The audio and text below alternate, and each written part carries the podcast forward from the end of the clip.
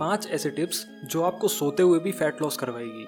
And we are starting right now आपकी नज़र में कोई ना कोई ऐसा ज़रूर होगा जो दुनिया भर का जंक फ़ूड खा ले, मगर फिर भी फैट गेन नहीं करता। और वहीं बात करें आपकी तो आपके साथ बिल्कुल अपोजिट होता है। कंट्रोल में खाने के बावजूद आपका वेट बढ़ जाता है। तो इसका सबसे बड़ा रीज़न होता है हमारा मेटाबॉलिज्म खाने के डाइजेशन से लेकर एनर्जी प्रोडक्शन और डिस्ट्रीब्यूशन की प्रोसेस को मेटाबॉलिज्म कहा जाता है।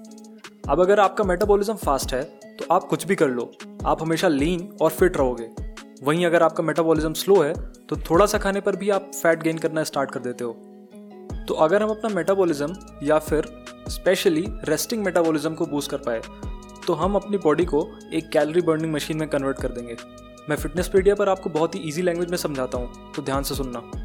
Use M C Ts instead of L C Ts परेशान मत हो, मैं बताता हूँ ये क्या होता है।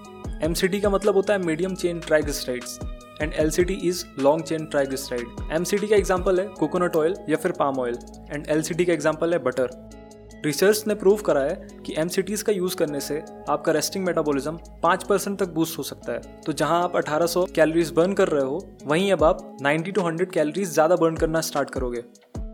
Increase your protein intake Fitnesspedia पर हर वीडियो रिसर्च बेस्ड रहती है. तो अगर आप फिटनेस के बारे में सीरियस हो तो चैनल को सब्सक्राइब ज़रूर करना and press the bell notification icon so you won't miss an update आगे बढ़ते हैं। पिछली वीडियो में प्रोटीन के बारे में हमने बहुत कुछ डिस्कस करा था। अगर वो वीडियो नहीं देखा है तो आई बटन में लिंक मिल जाएगा। Out of all the three macronutrients protein has the highest thermic effect of food या फिर आसान भाषा में कहें तो प्रोटीन को डाइजेस्ट करने के लिए बॉडी को सबसे ज़्यादा मेहनत करनी पड़ती है। प्रोटीन की 100 कैलोरीज में से 15 टू 30 कैलोरीज उस प्रोटीन को डाइजेस्ट करने में यूज़ होंगी। कार्ब्स की 100 में से सिर्फ़ 5 से 10 कैलोरीज यूज़ होंगी और वहीं फैट्स का सबसे कम, जिसका मतलब है कि 100 कैलोरीज में से दो या तीन कैलोरीज ही खर्च होंगी सिर्फ़ उसे डाइजेस्ट करने के लिए। तो प्रोटीन इंटेक इंक्रीज करने से हम रेस्टिंग पीरियड में भी ज़्यादा कैलोरीज बर्न करेंगे। वहीं एक स्टडी की बात करें तो प्रोटीन इंटेक हाई रखने से हमें fat free muscle mass store करने में बहुत हेल्प मिलती है, जिसकी वजह से बॉडी के पास फैट बर्न करने के अलावा कोई और ऑप्शन नहीं बचता है एक्स्ट्रा एनर्जी एक्सपेंडिचर को पूरा करने का। और मसल्स मेंटेन कर लेने की वजह से हमारी बॉडी का रेस्टिंग मेटाबॉलिज्म ऑटोमेटिकली इंक्रीज हो जाता है, क्योंकि मसल्स और metabolically more active than fats और इसके पहले वाली वीडियो में मैंने आपको एक फॉर्मूला बताया है, जिसके ज़रिए आप कुछ सेकंड्स में अपना प्रोटीन इंटेक कैलकुलेट कर सकते हो। इंक्रीज वाटर इंटेक एक 2003 की स्टडी में हमें ये पता चला था कि वाटर इनटेक इंक्रीज करने से हम अपना रेस्टिंग मेटाबॉलिज्म ड्रामेटिकली इंक्रीज कर सकते हैं।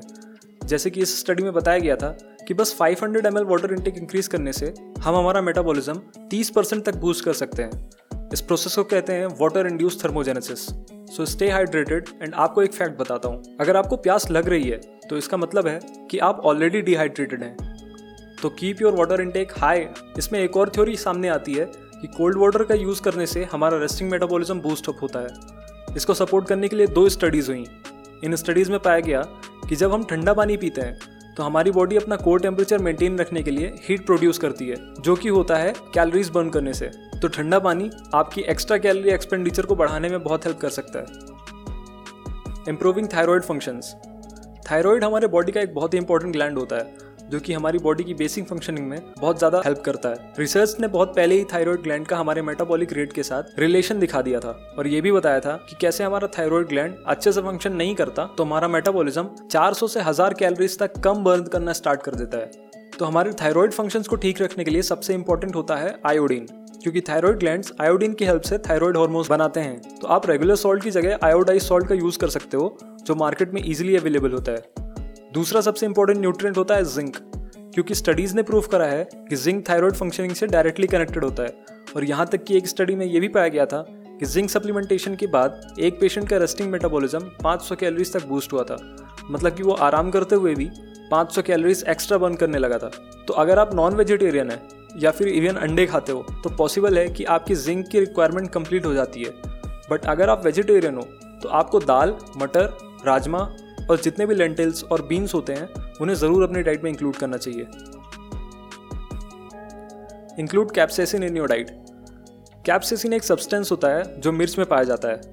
कैप्सेसिन हमारे मेटाबॉलिज्म को बूस्ट करता है। ये हमारे बॉडी में प्रेजेंट ब्राउन एडिपोज टिश्यू जिन्हें हम बैट भी कहते हैं, को एक्टिवेट करता है और ब्राउन एडिपोज टिश्यू के अंदर फैट का यूज़ करके हीट जनरेट करने की एबिलिटी होती है। और इसीलिए मिर्ची खाने के बाद आपकी बॉडी में हीट पैदा होती है और सर से पसीना आने लगता है। अब इसका ये मतलब नहीं है कि आप सारा दिन मिर्ची ही खाओ but include some amount of capsaicin in your diet और एक स्टडी में पता चला था कि अगर हम कैलोरी डेफिशिट में हैं तो कैप्सेसिन हमारी बॉडी के अंदर फैट ऑक्सीडेशन रेट को इंक्रीज कर देता है। जिसका मतलब है कि हम ज़्यादा तेज़ी से फैट्स को एनर्जी के लिए यूज़ करते हैं। कैप्सेसिंग में सैशिएटिंग प्रॉपर्टीज़ भी होती हैं, जिसके चलते आपको भूख कम लगेगी और आप पेट भरा भरा महसूस करोगे। अगर आपको सीरियसली फैट लॉस करना है तो पिछला वीडियो ज़रूर देखना। बहुत इंपॉर्टेंट होगा आपके लिए। फिटनेस पीडिया पर मुलाकात होगी नेक्स्ट वीडियो में। तब तक के लिए stay fit eat healthy sleep more and be happy